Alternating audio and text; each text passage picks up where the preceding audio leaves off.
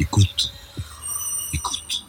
Bonjour, mon invité aujourd'hui est Hubert Védrine, avec lequel d'ailleurs je publie l'Atlas des crises et des conflits aux éditions Armand Collin, avec une magnifique cartographie de Jean-Pierre Magnier.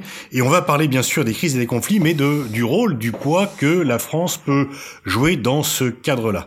Hubert Védrine, bonjour. Bonjour. Alors là, il y a quelques jours se tenait la conférence des ambassadeurs, exercice traditionnel, sauf que là, le président de la République, Emmanuel Macron, a fait un discours euh, remarqué, euh, non pas tellement par sa longueur, presque deux heures, mais surtout par son ampleur et par euh, la volonté de donner un nouveau souffle à la diplomatie française.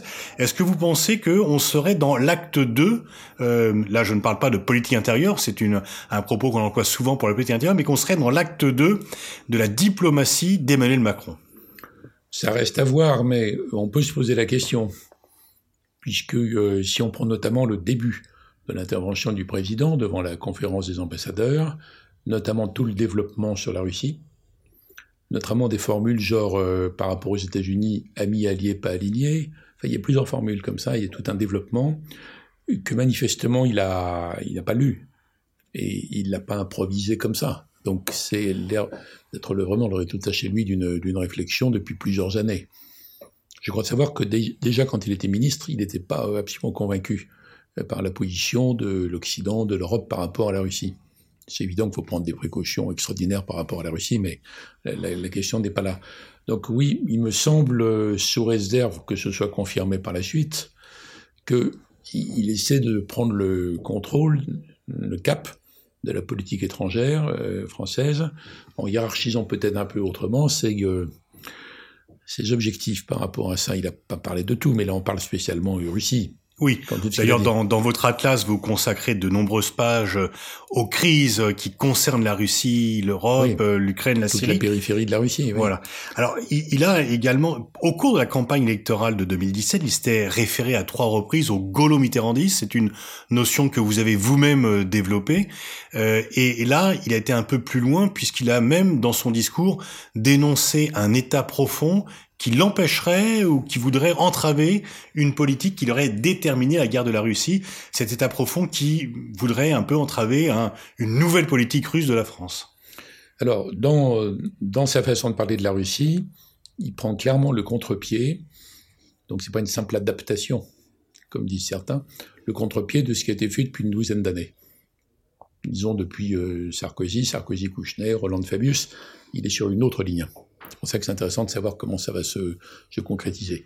C'est vrai que euh, pendant la campagne électorale, comme vous le rappelez, il avait évoqué le gaulo-mitterrandisme. Alors, qu'est-ce que ça veut dire? Il y a tout un débat, mais historique. Le gaullisme et le mitterrandisme, c'est un peu loin, le lien entre les deux. Moi, j'ai défendu l'idée d'un, lien entre les deux, dans certains domaines. Et il avait, ajoutons à votre remarque, qu'il avait condamné le courant du néoconservatisme venu des États-Unis qui s'est répandu beaucoup en France dans le corps diplomatique, mais pas que là, à la défense, dans les think tanks, enfin la majorité des think tanks, pas tous, dans euh, pas mal de milieux, et qui en gros considère que euh, l'Occident est entouré d'ennemis, et que l'Occident doit être homogène, qu'il ne faut jamais critiquer Israël qui est en première ligne, et qu'il ne faut pas de politique étrangère française trop originale, trop perturbante par rapport à cet ensemble. C'est pas des atlantistes au sens classique au mhm. sens que dénoncerait un Régis Debray, par exemple. Parce qu'ils sont pas alignés sur Washington, ces gens. Ils l'ont été peut-être à un moment donné, ils l'étaient encore avec George W. Bush, pas du tout avec Obama, au contraire, et même pas avec Trump, qui veut pas du tout faire la guerre partout pour imposer la démocratie. Ils sont occidentalistes par eux-mêmes. Bon. Alors ça, c'était dans le, dans le paysage. Mais quand euh, Emmanuel Macron, candidat, avait dit ça, aussitôt ça avait déclenché dans l'année suivante, 2017-2018, plusieurs articles pour attaquer le gaulo-mitterrandisme. On peut se demander pourquoi, parce que c'est un débat très intéressant historique. Qu'a fait De Gaulle, qu'a fait Mitterrand, quels sont les, qu'est-ce qui est dans cette lignée ou pas aujourd'hui, mais pourquoi cette attaque? Ces attaques, j'avais d'ailleurs écrit moi-même dans une revue en réponse, parce que manifestement, ces gens craignaient que Emmanuel Macron aille trop dans ce sens. Donc c'était mhm. une attaque euh, préventive, d'autant que les, les fameux, les fameux néoconservateurs, néocons régimés, qui sont tous sauf cons, c'est souvent des gens brillants, brillants, intelligents, intéressants, etc., donc qui ont leur propre ligne. Euh, ils défendent l'idée qu'il n'existe pas. Oui, parce que, donc, on- ils- lorsque ils, sont à l'aise dans cette espèce d'obscurité, vous voyez, sous, sous le radar par rapport à ça. Donc ils aiment pas cette mise à jour. le, le paradoxe, c'est qu'en fait, ils disent que le gaulomitterrandisme n'existe pas, alors que le président de la République fraîchement Oui. élu s'en réclame, et que le néoconservatisme n'existe pas, alors qu'ils appliquent eux-mêmes cette ligne. Oui, mais Et qu'ils le vivent cachés. candidiste qui est pas censé pas exister, existe assez pour qu'ils l'attaquent. quand même. Voilà. Alors vous parliez d'état profond. Alors c'est un terme qui existe depuis très longtemps, qui avait été employé notamment, je crois, on le voit à propos des Pentagon Papers, puisque c'est tout le système. En gros, c'est l'administration, quoi. C'est l'administration dans les domaines de la, pas que de la diplomatie. On pourrait parler de ça à propos des ministères des Finances, hein, aussi. Donc diplomatie, défense, les agences, le renseignement, etc. Et donc c'est quand une administration euh, a sa propre position et qu'un président qui veut bouger, comme De Gaulle, hein, il y a très très très longtemps, quand il a voulu développer la culture de la dissuasion à laquelle l'armée n'était pas du tout prête et réticente, bon, il veut bouger, ça ne suit pas. Ça ne suit pas. Alors certains se sont indignés de la comparaison parce qu'on l'emploie aussi beaucoup à propos de la Turquie. L'administration kémaliste qui voulait résister à la réorientation islamiste. Bon, mais ça veut dire en gros que euh, euh, y a- une administration qui suit pas forcément les impulsions euh, du président. Certains ont trouvé ça euh, choquant, mais bon, après tout, c'est une réalité. C'est pas forcément politique, mais ça nous renvoie à la question s'il y a une résistance dans l'administration française d'aujourd'hui sur la, le retournement de, de vapeur, quoi, de direction que veut lancer le président, on va le voir. Donc, ce qui est intéressant, c'est la suite. Comment, se passe la mise en œuvre de cette orientation, qui, si j'ai bien compris, est une orientation à long terme. Il ne s'agit pas de brusquement de re-rencontrer Poutine, d'obtenir des résultats miraculeux dans la semaine qui suit. C'est un processus. L'idée de euh, d'essayer de reconstruire un cadre, un processus autour d'une architecture européenne de sécurité, ce même Kissinger regrette qu'on n'ait pas fait. Même Kissinger. Bon, c'est un processus à long terme.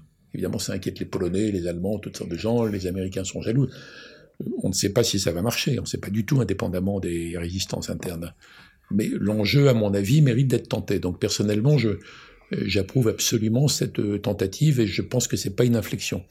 Je pense que c'est une, une volonté de réorientation. Comment vous expliquez cette crispation euh, presque 30 ans après la chute du mur de Berlin sur la Russie qui est euh, perçue comme une sorte de simple continuation euh, de l'Union soviétique en lui prêtant d'ailleurs y compris une puissance qu'elle n'a peut-être pas Il me semble que après euh, la chute du mur, c'est une date exagérée, qui est émouvante, mais c'est pas la date clé. Disons après la fin de l'URSS, il me semble que beaucoup de forces aux États-Unis, partant de là, euh, se sont euh, dit c'est terrible que nous n'ayons plus d'adversaire principal. Vous vous rappelez de la déclaration historique Oui. d'un conseiller de Gorbatchev, disons aux Américains. Arbatov. Arbatov, on va vous faire un coup atroce, on va vous priver d'ennemis. Alors le système américain ne veut pas être privé d'ennemis. État profond, complexe militaro-industriel, comme disait Eisenhower, c'est la même chose. Donc ils ont besoin de maintenir l'idée que la Russie est effrayante et repoussante. Alors il y a eu une combinaison d'ailleurs, parce que euh, après la fin de l'URSS, début de la Russie, je pense qu'on a l'Occident était idiot avec la Russie, l'a traité comme quantité négligeable, alors que Poutine était relativement euh, pragmatique et disponible dans les deux premiers mandats. Après, non. Bon. Mais pour le système américain, c'est formidable euh, d'entretenir l'idée d'une Russie euh, menaçante. Alors, il faut évidemment un peu tirer les choses par les cheveux, parce que elle est beaucoup moins forte que l'URSS, beaucoup moins menaçante, elle s'ingire beaucoup trop, mais beaucoup moins que, que faisait l'URSS. Bon. Donc ça, c'est disproportionné. Alors moi, j'ai une thèse là-dessus, c'est que euh, quand l'URSS s'est effondrée, en gros, on a dit on a gagné. Vous vous rappelez, la fin de l'histoire, on a gagné par chaos. Bon. Donc les autres, on s'en fiche, ils sont marginaux, ridicules. Et les Russes étaient censés devenir des sortes de, comment dire, de sociodémocrates scandinaves, quoi, des choses comme ça. Ils sont restés russes. Ils sont quand même euh, au minimum très patriotes, si ce n'est nationalistes. Et puis ils considèrent que l'Ukraine est russe, et puis alors, sur, surtout la Crimée, enfin tout un ensemble. Donc il y a une espèce de frustration horrible en Occident en disant mais c'est incroyable que ces gars-là ne soient pas laissés normaliser. Et donc il y a une sorte de, réaction euh, arrogante, euh, possessive. Ça rend service que ce soit un adversaire. Encore une fois, si j'étais balte, je me méfierais. Hein. Je dis pas, pas du tout, du tout qu'il faut négliger euh, la menace que représentent les Siloviki, tous les systèmes russes. C'est pas ça que je dis.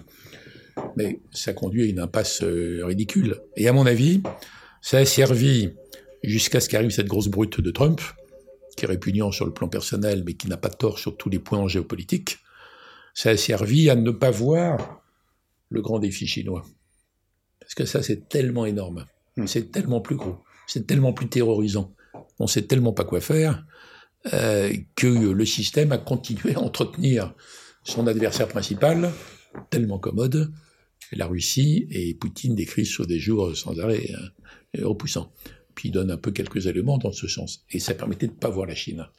il fallait vraiment une de grosse brute inculte qui arrive et qui disent non, non, le problème c'est la Chine. Et aujourd'hui, même Kissinger, qui était l'inventeur de la géniale politique euh, chinoise de l'Amérique contemporaine, il dit je reconnais qu'il n'a pas tout à fait tort sur la, sur la Chine. Il veut garder un lien stratégique quand même, mais bon. Donc voilà pourquoi la, la menace russe a euh, été tellement euh, entretenue, plus le fait que l'Occident est revenu au manichéisme, c'est le combat du bien contre le mal, donc euh, c'est assez facile d'alimenter ça, mais ça n'a rien à voir avec une politique étrangère sérieuse, tout ça. Alors, dans son discours, Emmanuel Macron a, a dit que ça serait une erreur de pousser la Russie dans les bras de la Chine, ce que disent aussi aux États-Unis des gens comme Stephen Walt ou euh, John Werschmeyer, que si la Chine est le défi principal, autant ne pas consolider par des alliances. Oui, c'est des réalistes justement. C'est des réalistes justement. C'est voilà. Et euh, il a également eu cette parole quand même euh, dire nous devons être l'allié minoritaire ni des États-Unis ni de la Chine. On est un peu sur le même plan Comment voyez-vous que la France peut jouer sa relation avec la Chine du fait de la disproportion du poids?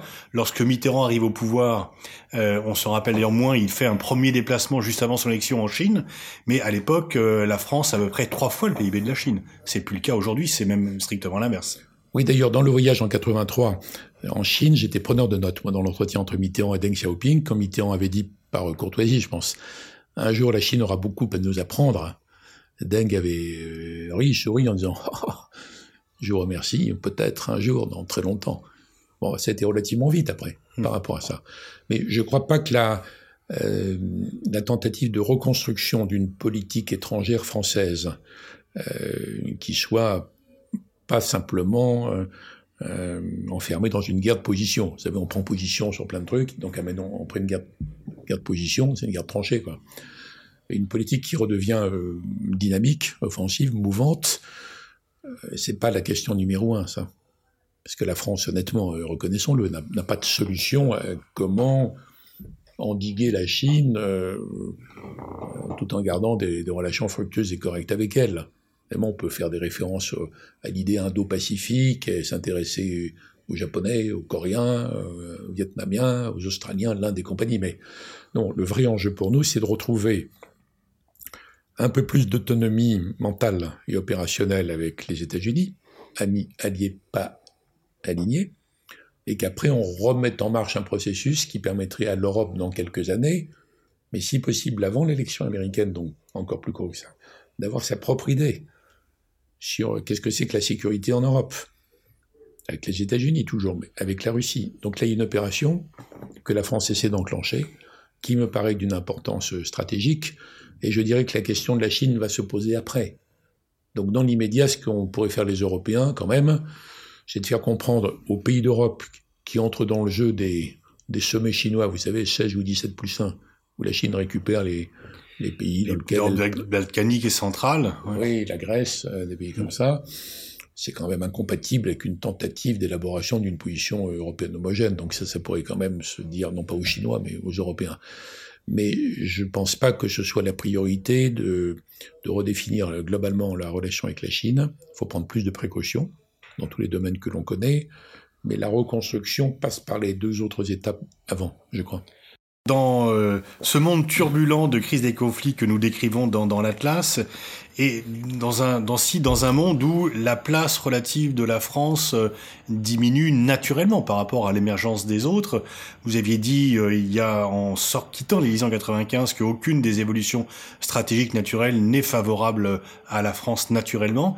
Euh, comment faire encore entendre une voix spécifique? Comment faire encore valoir une approche française de la géopolitique?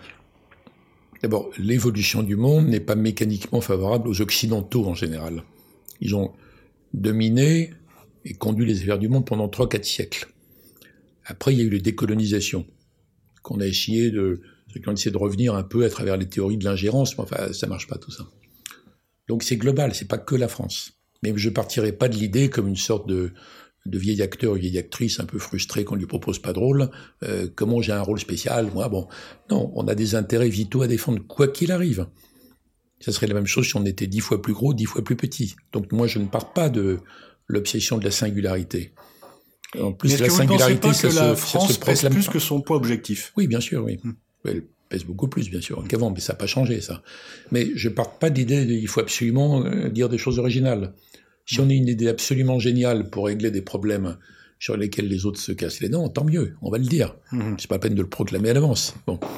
Donc je pense qu'il faut qu'on retrouve le sens des intérêts euh, bien compris à court, moyen et long terme, et que naturellement ça comprend les, les, nos principes, nos idées, ce qu'on appelle euh, les valeurs dans le langage d'aujourd'hui, mais ça ne peut pas se substituer à la défense des intérêts. D'ailleurs, un pays qui est incapable de défendre ses intérêts, quand il parle des valeurs, les autres ne l'écoutent pas, en réalité. On peut se faire écouter à usage interne, euh, dans l'opinion interne, mais ça ne, ça ne fonctionne pas. Donc voilà pour moi le, le, cheminement. Après, on verra bien. Si on a une idée extraordinairement originale, par exemple, pour euh, relancer au Proche-Orient l'amorce d'un processus, il n'y en a plus depuis des années. Tout le monde a baissé les bras.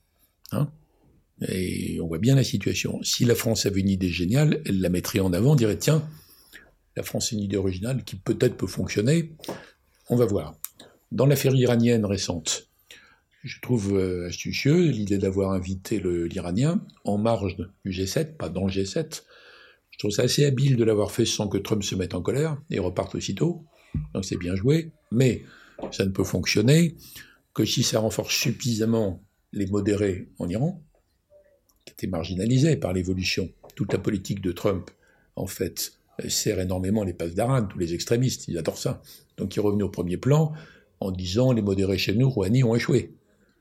Si l'idée française peut leur redonner un peu de souffle, suffisamment pour qu'ils acceptent de rouvrir la négociation sur l'accord d'Obama, sur certains points, pas sur tout, je ne vais pas me substituer à eux. Comme l'obsession de Trump, c'est pas du tout de faire la guerre à l'Iran. Il ne va pas faire la guerre d'ailleurs, où que ce soit. C'est pour ça qu'il vire Bolton. Hein. Euh, à ce moment-là, il peut y avoir un, ça peut enclencher quelque chose. Vous voyez? Mais sinon, ça marchera pas. Mais c'est le rôle de la France, puisque vous parliez d'un rôle un peu spécifique. C'est pas le rôle de la France de plastronner ni de proclamer qu'elle est spéciale, mais c'est de trouver des approches originales sur plein de sujets. Et si, si elle ouvre la voie sur la Russie à une redéfinition intelligente et réaliste de notre voisinage avec la Russie, ça sera formidable. Voilà comment je vois son, son rôle. Les, les, Européens sont, ont gardé un front commun sur le problème iranien, à la fois en dénonçant la dénonciation de Trump de cet accord et en restant solidaires sur le fait de trouver une solution, même si dans les faits, euh, il est quand même difficile euh, de dépasser l'interdiction de, de Trump. On a aussi un nouvel exécutif en Europe qui a l'apparence euh, d'une plus grande mobilité et d'une plus grande volonté. Le fait que Mme Den Leyden ait parlé d'une commission géopolitique, euh, est-ce que vous pensez que euh, l'Europe a pris du fait du facteur Trump, du fait du facteur chinois, du défi russe, que l'Europe s'oriente un peu plus vers une autonomie stratégique que beaucoup appellent de leur vœu, mais que l'on ne voit pas beaucoup? Un tout petit peu. Je le souhaite beaucoup, comme vous, hein, depuis longtemps. Euh, je l'espère. Mais c'est quand même fragile. Donc est-ce que l'Europe va cesser d'être ce que je disais il y a 25 ans, l'idiot du village global, notamment en matière commerciale? Je le souhaite. Est-ce qu'elle va cesser d'être euh, une sorte de bijounours dans un monde Jurassic Park? Je le souhaite aussi. Ou comme l'a dit merveilleusement bien Zygmar Gabriel, je ne trouve pas que je cite que mes propres formules, Jigmar Gabriel a dit il y a quelques mois, nous sommes des herbivores géopolitiques dans un monde de carnivores géopolitiques. Et bientôt on va être des véganes, et ensuite on sera des proies. C'est encore plus intéressant qu'un mm. ancien ministre allemand dise ça qu'un mm. Français. Mm. Mais c'est très fragile. Quand Madame Merkel avait dit après avoir vu Trump, euh, on peut plus compter sur eux, en fait. Il faut qu'on s'organise mieux entre nous. Ça n'a rien produit en fait. Donc c'est très très très fragile. C'est pour vous le facteur, c'est le clé, c'est la position de l'Allemagne. Non, c'est la, c'est le mental, comme on dit chez les sportifs, ouais. et chez tous les Européens. Ils ont vraiment cru après la fin de la guerre, avec l'Alliance. Toute la construction européenne, on l'oublie, s'est fait sous la, sous l'abri de l'Alliance. Et puis, c'était euh, très intelligemment poussé par l'Amérique de l'époque, plan Marshall, etc. Bon, les Européens ont conclu qu'ils étaient débarrassés de la question stratégique, que c'était fini. Et si la Grande-Bretagne et la France ont gardé ça, au début, c'est que pour des raisons coloniales. Après, hmm. c'est transfiguré par De Gaulle d'une autre façon. En tout cas, c'est pas dans l'ADN. Ça n'a jamais été dans le projet européen d'origine de faire une puissance. Jamais. Jamais, jamais. Donc il y a toute une conversion à faire. C'est pas évident. Depuis au moins Mitterrand, il y a eu des centaines de colloques sur l'Europe de la défense. En gros, ça n'a, ça n'a rien donné parce que les Européens ne veulent pas lâcher le système actuel. Ils veulent pas dépenser plus. Ils ne sauraient pas comment transformer les armées en armées combattantes. On ne saurait pas qui mettre à la tête ni qui donne les ordres. Donc c'est pour le moment insoluble, sauf si, si en effet il y a un effort dans le sens que vous indiquez et qu'ils se disent tous, on va constituer euh, enfin le pôle européen de l'alliance. Gardons l'alliance, c'est mieux. Et ça, ça, et ça sera apprécié par les Américains qui trouvent le fardeau trop lourd. Mais ça, c'est une martingale. Enfin bon, vous voyez, on n'en est pas là. Donc je crois qu'on est au début d'un processus qu'il faut nourrir par des arguments très convaincants, pas par des discours, par des arguments très convaincants, pour expliquer que euh, aux gentils boy scouts européens que la communauté internationale, c'est pas pour tout de suite. Et qu'il faut donc que l'Europe se métamorphose en un acteur euh, géopolitique, une puissance raisonnable, pacifique, mais pas pacifiste, vous voyez. Euh, bon, je suis pour, hein, mais il y a du chemin à faire encore. Et on verra bien si la commission von der Leyen euh, euh, va dans ce sens. Mais disons que c'est un projet français ancien, depuis De Gaulle, nourri par Mitterrand également. Oui, ça n'a pas marché. Et ça n'a pas marché, mais est-ce que le facteur clé, un changement de l'Allemagne, vous citiez Madame Merkel horrifiée par l'attitude de Trump, est-ce que cela peut faire changer les Allemands? Rappelez-vous quand même que lorsque Gerhard Schröder était chancelier, il s'est opposé avec vigueur à la guerre d'Irak. Oui, mais il suffit pas de sauver. C'est très bien d'ailleurs. Si Schröder avait été, été resté chancelier, toute la suite, on l'a oublié, hein, de la relation franco-allemande et européenne aurait été différente. Et donc de la relation euro-russe, mmh. euro-américaine. Il y a un scénario écrit. Bon, ça s'est pas produit. Ça s'est pas produit. Et il suffit pas que Schröder ait eu raison avec Chirac sur l'affaire de l'Irak pour que les Allemands dans leur ensemble euh, comprennent que, et les d'autres, les Danois et tout le monde, comprennent que l'Europe ne peut plus se permettre de ne pas être une puissance. Donc c'est pas fait encore. Mhm. Il, y a, il, reste un travail énorme à faire en étant très très convaincant. Regardez dans l'affaire, dans l'affaire russe, euh, c'est pas étonnant que les Polonais et les Baltes s'inquiètent de l'ouverture française. Mais en quoi est-ce que c'est euh, incompatible de recommencer à parler avec la Russie comme Kissinger faisait avec l'URSS, hein, tout en assurant la sécurité des Baltes et des Polonais? Il n'y a aucune contradiction. Hmm. en fait. Donc, faut avancer pas à pas, démontrer pas après pas que c'est une approche qui, qui, vaut le coup. Mais au point de vue des mentalités européennes, peut-être vous avez raison, il y a une, une petite disponibilité plus grande qu'il y a quelques années, y compris en Allemagne, mais c'est encore très très très très faible. Faut pas considérer ça comme acquis, pas encore. Hmm. Euh, merci Hubert Védrine pour ce tour d'horizon et euh, ce, ce, débat sur euh, une éventuelle nouvelle étape dans la diplomatie d'Emmanuel Macron.